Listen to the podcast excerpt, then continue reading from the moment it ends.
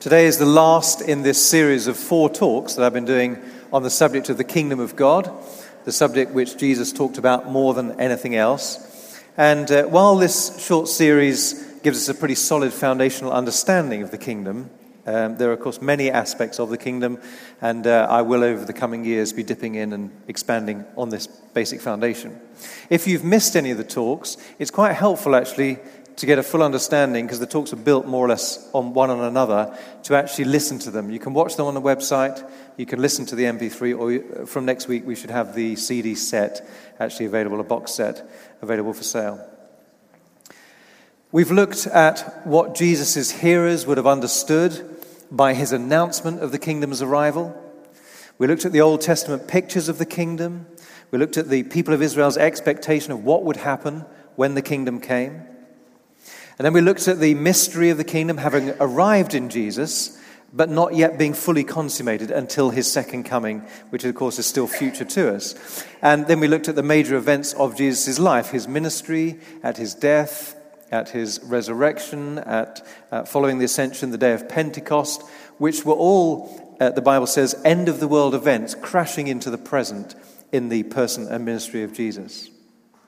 And realizing that the kingdom is now, and it's also not yet. We looked at how that affects our lives. We are people of the kingdom, and so we're like the kingdom in that respect. We saw how, at the same time, our experience right now is that we are sorrowful, yet always rejoicing.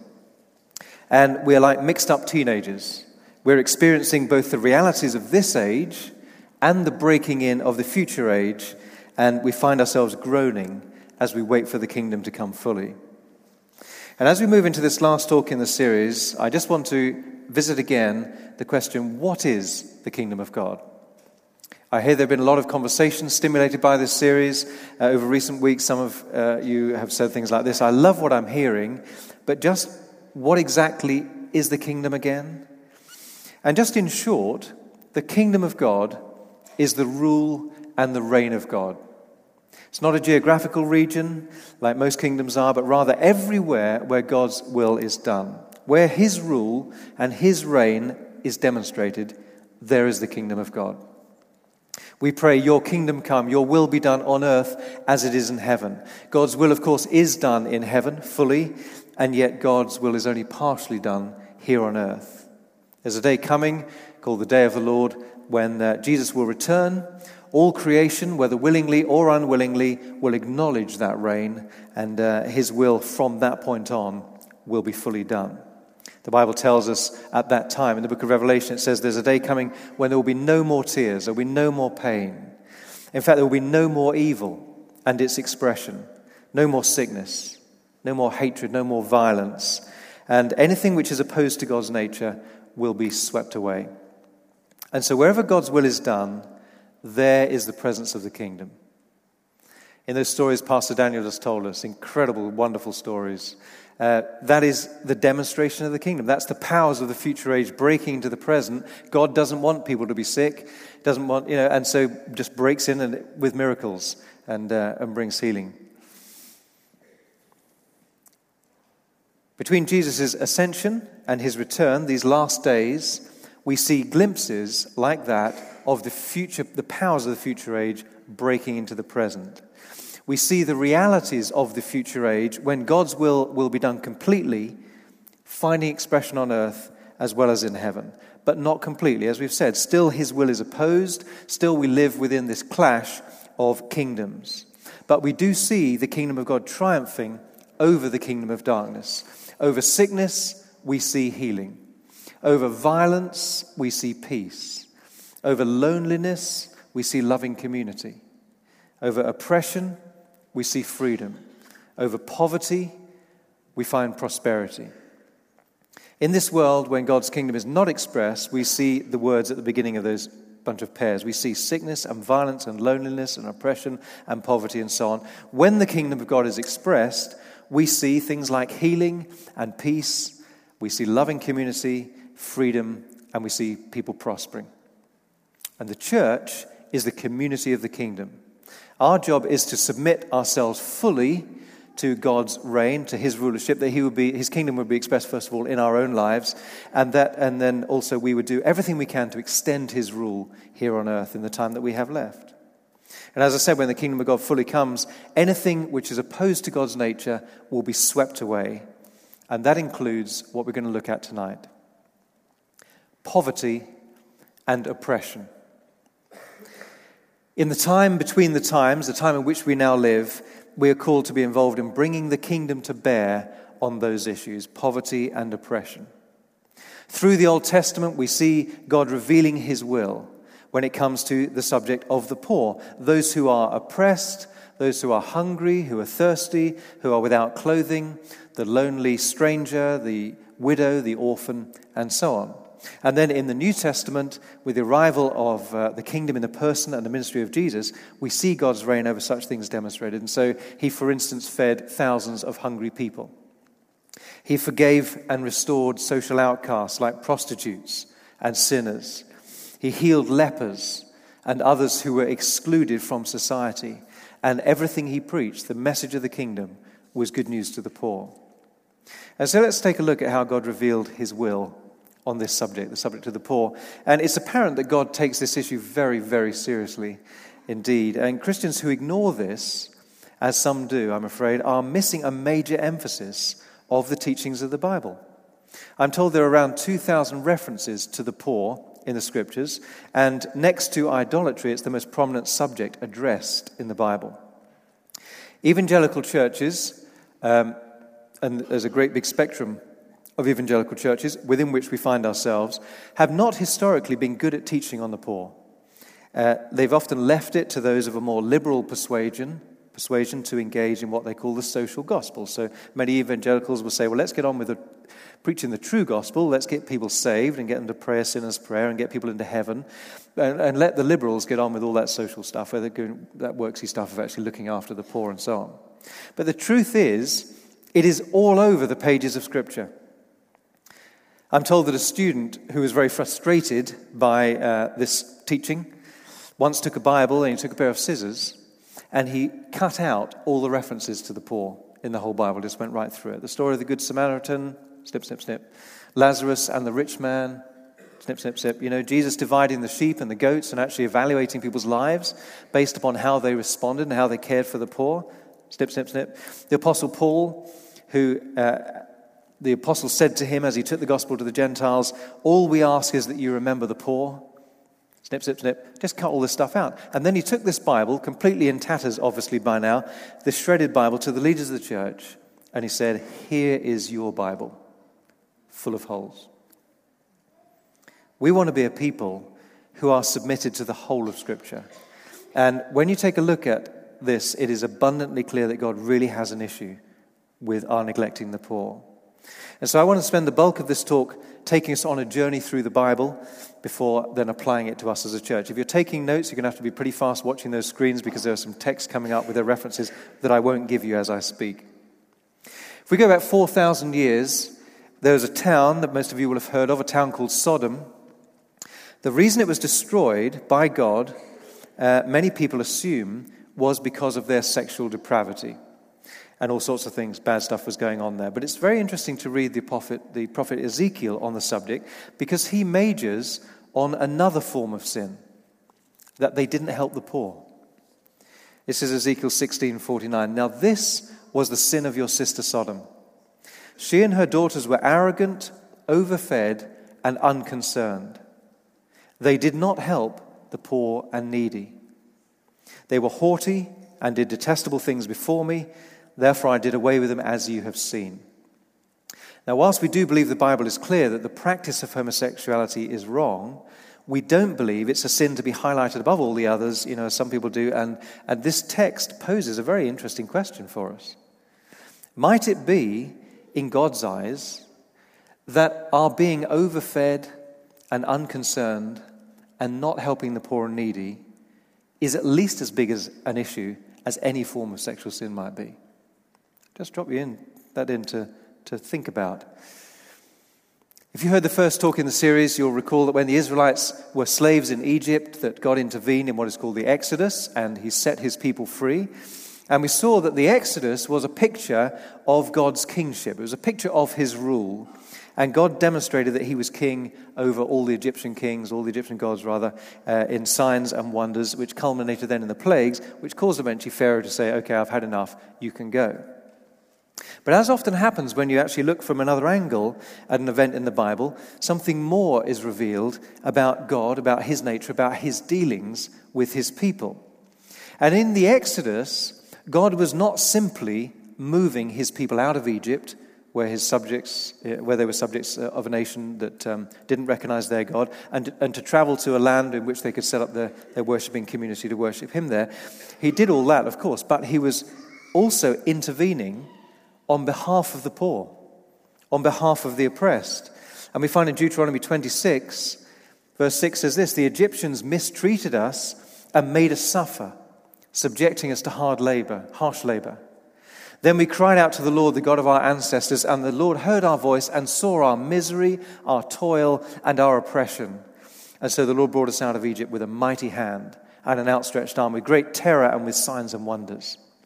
That's what God does. That is his nature. It's like God says, I'm setting my people free from slavery and from oppression. I'm demonstrating an aspect of my kingdom, an aspect of my reign of my nature in setting the downtrodden free. They come out of Egypt, they're in the desert, led by Moses, and God gave the people, through Moses, a set of instructions. This is how I want you to live, basically. This is how people who are subject to my rule and my reign live. Uh, this is how my will is done on earth as it is in heaven. And among the various things the Lord commanded his people to, uh, you know, to do, he talked about this issue of how to treat the poor. If you've got a Bible, you could turn with me to Deuteronomy 15. And beginning at verse 4, it says this However, there need be no poor people among you. For in the land your, the Lord your God is giving you to possess as your inheritance, he will richly bless you if only you fully obey the Lord your God and are careful to follow all these commands I'm giving you today. For the Lord your God will bless you as he has promised, and you will lend to many nations, but will borrow from none. You will rule over many nations, but none will rule over you. In other words, if you fully obey my commands, in this new land I'm settling in, I will richly bless you. You're going to prosper. There will be plenty of wealth to go around. There'll be plenty of blessing, plenty of prosperity to go around. But he continues then with a backup plan. If anyone is poor among your people in any of the towns of the land that the Lord your God is giving you, do not be hard hearted or tight fisted towards them. Rather, be open handed in other words, share what you have. If God has given you prosperity, has poured out wealth and blessing into your hand, then keep your hand open. Don't grip onto it for yourself. Don't become tight fisted. He continues then in verse 8 Rather be open handed and freely lend them whatever they need. Be careful not to harbor this wicked thought. The seventh year, the year for cancelling debts, is near so that you do not show ill will towards the needy among your people and give them nothing. And he's referring there to the beginning of the chapter, chapter 15, which talks about every seven years there was the year of cancelling of debts. And uh, the slate was just wiped clean. If you owed someone within the nation, it was wiped clean. And that was God setting up a system to prevent the ever widening gap between the rich and the poor. And it wasn't that they got into debt because they you know, got a bad credit card shopping habit or something. It wasn't because of that. Rather, the poor in the land were living so hand to mouth. If they had a tiny, small holding bit of land, a, a small crop failure, some other problem like that, would actually drop them sometimes below survival level. And so they had to borrow just to make it through. And he says, Be careful not to think this wicked thought to yourself. You know, it's the sixth year, six and a half years into this seven year period. Perhaps I won't lend this poor person something because they're not going to be able to pay very much of it back before the seven years is up. Perhaps I'll wait just a few months and then I'll lend them the beginning of the next seven years and then probably I'll get repaid. And he says, Don't, don't do that. Uh, verse 9 Be careful not to harbor this wicked thought, and so on. They may then appeal to the Lord against you, and you will be found guilty of sin. Give generously to them and do so without a grudging heart. And this way, my society, the society we're setting up in the promised land, will thrive and no one will be in poverty. And not only that, but I will bless you even more. Then, because of this, the Lord your God will bless you in all your work and in everything you put your hand to. But here's the reality there will always be poor people in the land, and therefore I command you to be open handed towards those of your people who are poor and needy in the land. Pretty clear teaching up front there. And then he set up uh, through Moses the law in Exodus, Leviticus, Deuteronomy, various things, instructions for the people. And if you want the references, you can catch them on the screen here. During the seventh year, let the land lie unplowed and unused. Then the poor among your people may get food from it. Do the same with your vineyard and your olive grove. When you reap the harvest of your land, do not reap to the very edges of your field or gather the gleanings of your harvest. Leave them for the poor. Poor would come along after the harvesters and pick up all the stuff that was left. If any of your own people become poor and are unable to support themselves among you, help them as you would a foreigner or a stranger. When you have finished setting aside a tenth of all your produce in the third year, the year of the tithe, this was a special extra tithe, you shall give it to the Levite, the foreigner, the fatherless, and the widow, so that they may eat in your towns and be satisfied. Do not deny justice to your poor people in their lawsuits, and so on. And so God was really pretty clear with the people. Do you, do you want to know what my will is? The expression, if you like, of my kingdom is look after the poor. We then come to the reigns of David and Solomon. And in 2 Samuel 8, it says that David reigned over all Israel, doing what was just and right for all his people. David did what was just and right. And so there was justice, social justice for all his people and he did the right thing for them all. And under David's reign, the nation flourished. And injustice, for instance, was addressed there as he did what was just. Uh, David wrote in Psalm 140 I know that the Lord secures justice for the poor and upholds the cause of the needy. And David, as the king of Israel, made it his business to do the same thing. Uh, after David's reign, Solomon it says, as we looked at before, they lived in safety, everyone under their own vine and fig tree, which we saw was a picture of how it looks when we live under God's rule. Of course, there were still poor people in the time of David and Solomon, but it was, it was just about as good as it got for the nation. Solomon wrote proverbs like in 22 22, addressing what some of the more wealthy were doing. He says this Do not exploit the poor because they're poor, do not crush the needy in court. For the Lord will take up their case and will exact life for life. God is on the side of the poor and he will fight for them. Proverbs 19:17 Those who are kind to the poor lend to the Lord and he will reward them for what they have done. But as we saw in the first talk in this series, the people turned away from God's commands, which leads us then on to the prophetic warnings. God sent prophets, men of God, who spoke the very words on behalf of God, to warn the nation. And uh, the prophets warned, Turn from your idolatry. That was a massive issue for the people. Turn from your disobedience, or God will cause another nation to come and conquer us. And it's fascinating just to look at those prophetic warnings with an eye on God's heart for the poor. You remember after King Solomon that the nation of Israel was divided. The, the ten northern tribes and the three, two southern tribes divided, and the southern bunch were called Judah, the north then was called Israel, and they had their own kings that you can follow through the Old Testament there from that point on.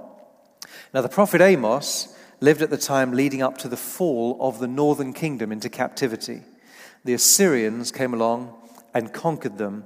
And uh, before that happened, they were warned. God warned them, I'm going to basically take you off into captivity. 1 Chronicles, I think it talks about uh, raising up someone to take them into captivity. And uh, before that happened, he warned the people over and over through the prophets. For instance, Amos 2, verse 7 They trample the heads of the poor as on the dust of the ground and deny justice to the oppressed.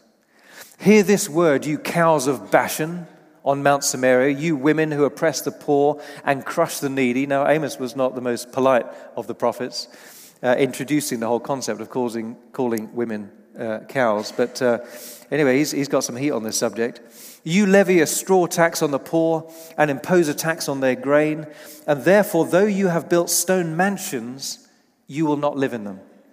Though you have planted lush vineyards, you will not drink their wine, because God is about to intervene.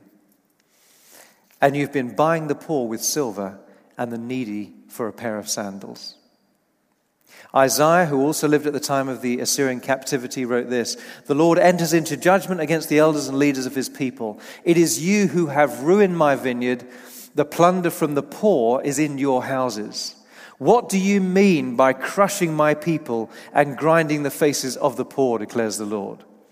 Woe to those who make unjust laws, to those who issue oppressive decrees, to deprive the poor of their rights and withhold justice from the oppressed of my people, making widows their prey and robbing the fatherless. The poor and needy search for water, but there is none. Their tongues are parched with thirst, but I, the Lord, will answer them. I, the God of Israel, will not forsake them. And the Lord was basically saying through the prophets Amos and Isaiah, guys, what on earth are you doing? You're doing to your own people what was done once done to you, your forefathers, in Egypt. You know, and watch out because I will protect the oppressed as I did then, just as I protected you when you were oppressed. And Isaiah went on to say that being a true worshiper of God is a lot more than just being religious and doing religious stuff and singing and, and worshiping and, and fasting and sacrificing and so on. And he says in Isaiah 58, a text many of you will be familiar with, Is not this the kind of fasting that I've chosen? to loose the chains of injustice and untie the cords of the yoke, to set the oppressed free and break every yoke? Is it not to share your food with the hungry and provide the poor wanderer with shelter? When you see the naked, to clothe them and not to turn away from your own flesh and blood? Spend yourselves on behalf of the hungry and satisfy the needs of the oppressed. And then it continues, and I will reward you. So the prophets were pretty clear, and yet they ignored the prophets. And in 722 BC, the northern kingdom was taken into captivity. And particularly those who were taken were the wealthy and the powerful. The poor and the unpowerful were less likely to rebel, and many of them were just left in the land, while people who had been conquered elsewhere were brought into the land of Israel uh, and they settled there. Jeremiah lived about 140 years later uh, in the southern kingdom, in the, the, lead up towards the fall of the southern kingdom. They thought, well, we're safe, we'll be fine. But uh, the Babylonians, who had actually previously beaten up the Assyrians, they came along and they took the southern kingdom, Judah, into exile. And uh, as he warned them of what was going to happen unless they repented, he rebuked the people of Judah. This is Jeremiah saying things like this On your clothes is found the lifeblood of the innocent poor. The Lord, through Jeremiah, is addressing in chapter 22 Josiah's son, Shallum. Now, Josiah was one of Israel's, sorry, probably Judah's actually, great kings. And the Lord says of him that he defended the cause of the poor and needy, and so all went well. Is that not what it means to know me, declares the Lord? And he says, But you, Shallum, basically, woe to you, you're oppressing the poor. Interesting little jewel there, giving us an answer to the question what does it mean to know God? He defended the cause of the poor and needy. Is that not what it means to know me? declares the Lord. And as I read that, there were echoes in my mind of Micah 6, verse 8. He has shown all you people what is good. And what does the Lord require of you? To act justly and to love mercy and to walk humbly with your God. Echoes again in the New Testament of James 1:27. Religion that God our Father accepts as pure and faultless is this: to look after orphans and widows in their distress, and to keep oneself from being polluted by the world. Anyway, just as the northern kingdom, they had ignored it, even though the northern kingdom were taken into exile, never to return, the people of Judah ignored these prophetic warnings and they were taken into exile. And by the rivers of Babylon, they sat down and wept when they remembered Zion and they remembered everything the prophets had said.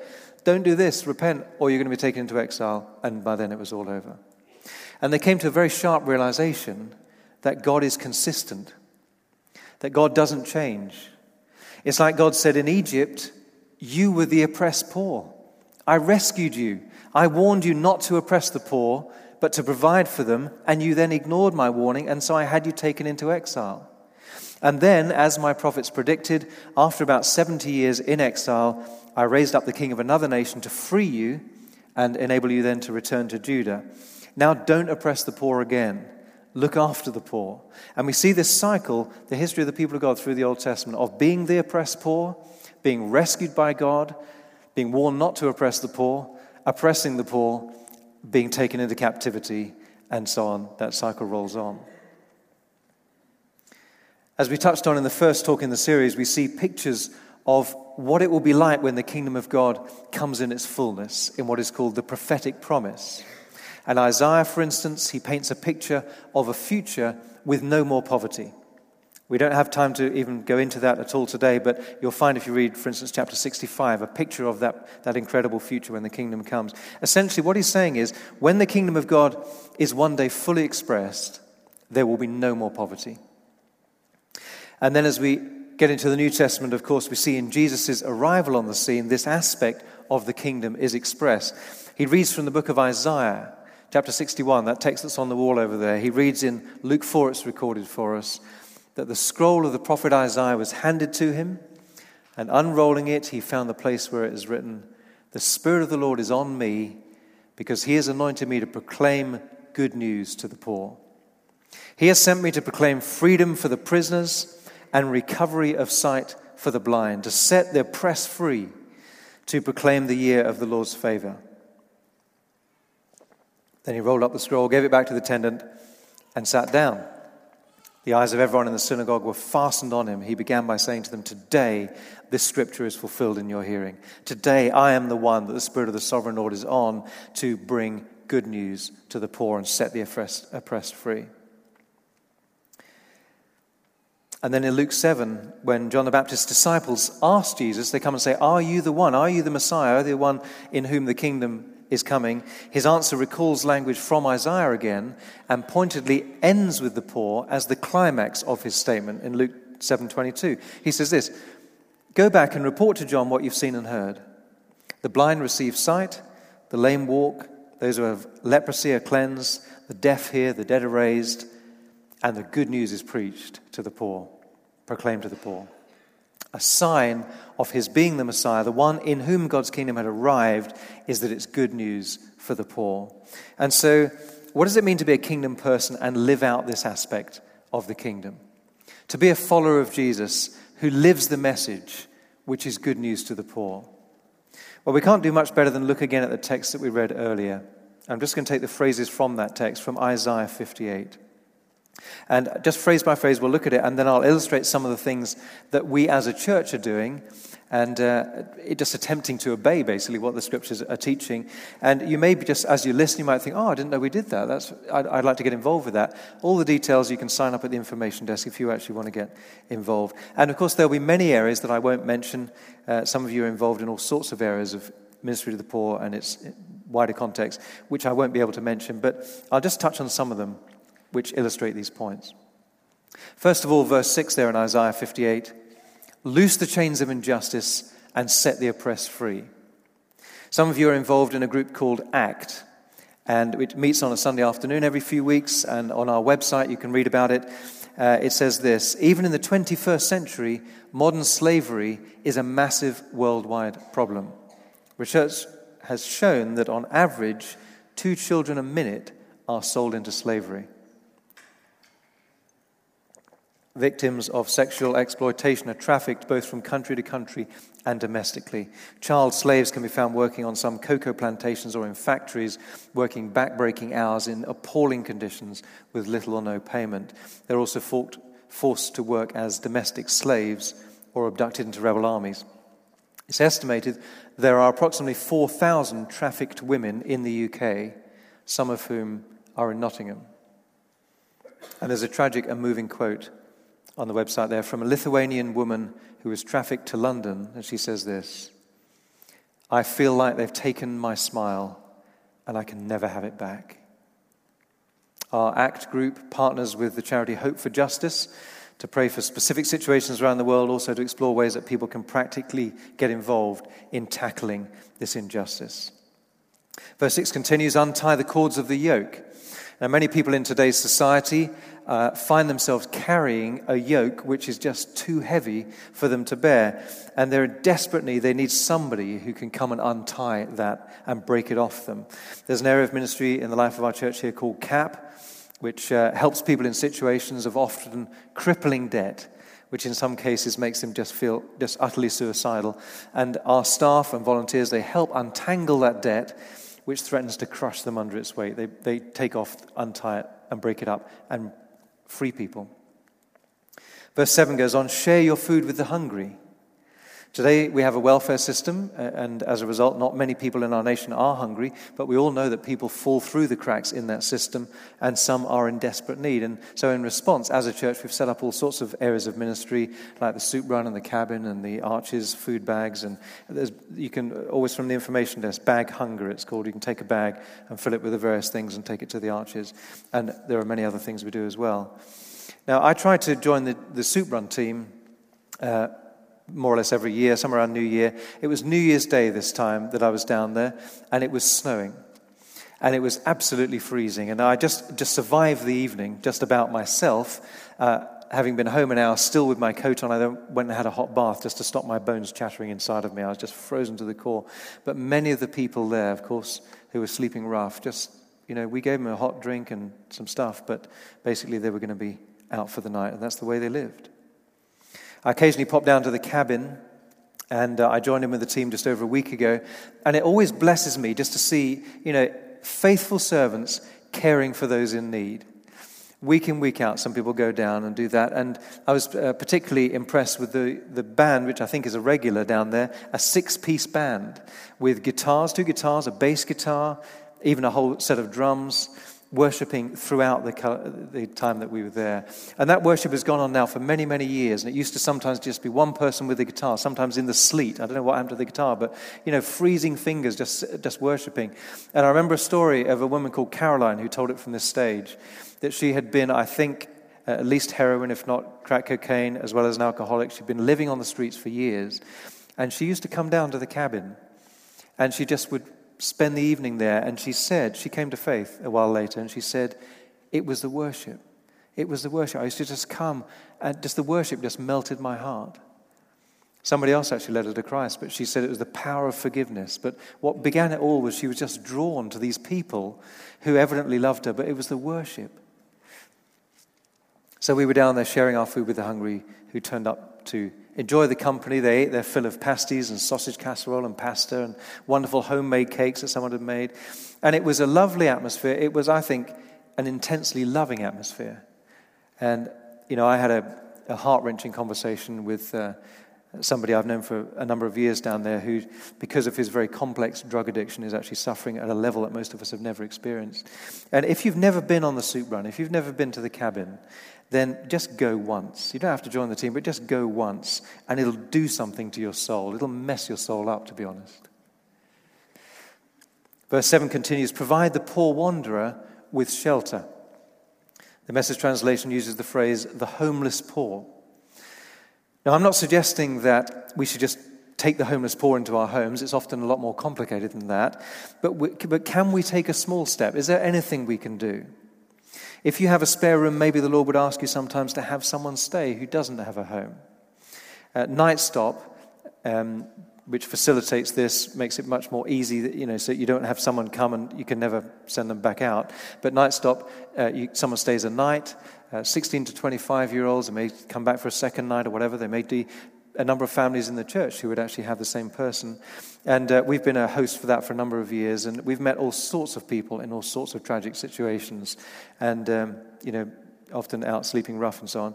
Last summer, we sat and we watched the BBC One's program, Famous, Rich, and Homeless, where a number of celebrities spent 10 days sleeping rough, and many of them couldn't take that whole 10 days.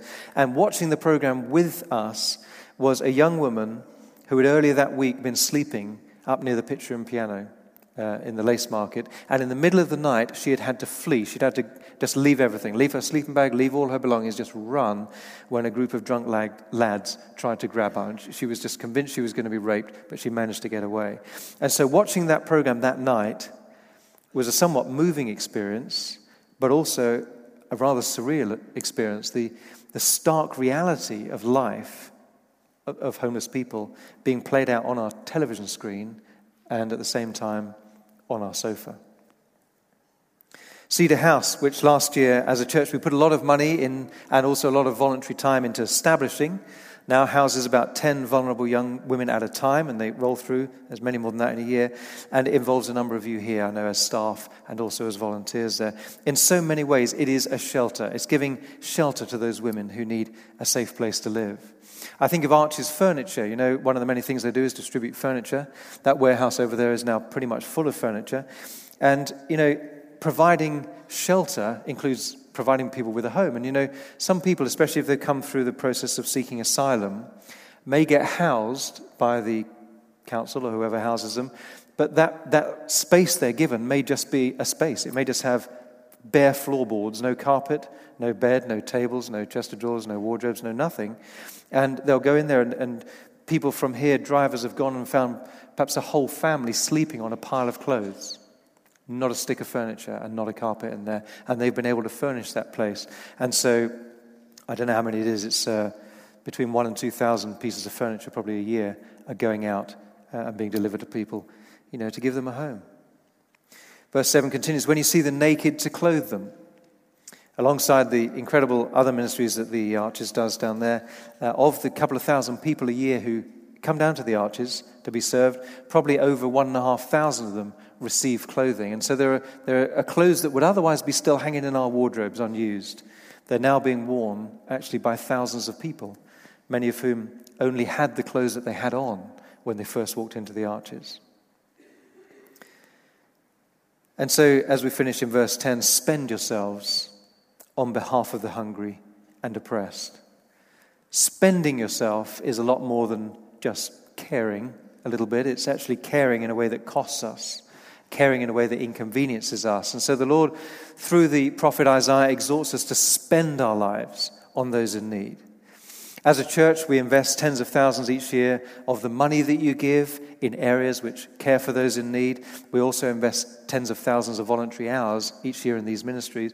And it thrills my heart, you know, to, to know that actually the majority of you, the majority of people in the church, serve those in need in some capacity.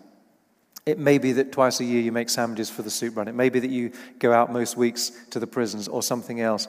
But most of the church is involved in doing this. And I know it thrills God's heart to see so many people involved. Not all of us, of course, will find ourselves serving in these areas. There's a lot more happening in the life of the church than just compassion ministries. There's a ton of other stuff that has to happen uh, and is extremely valuable. We need people leading groups, we need people looking after our youth and our children, and on and on.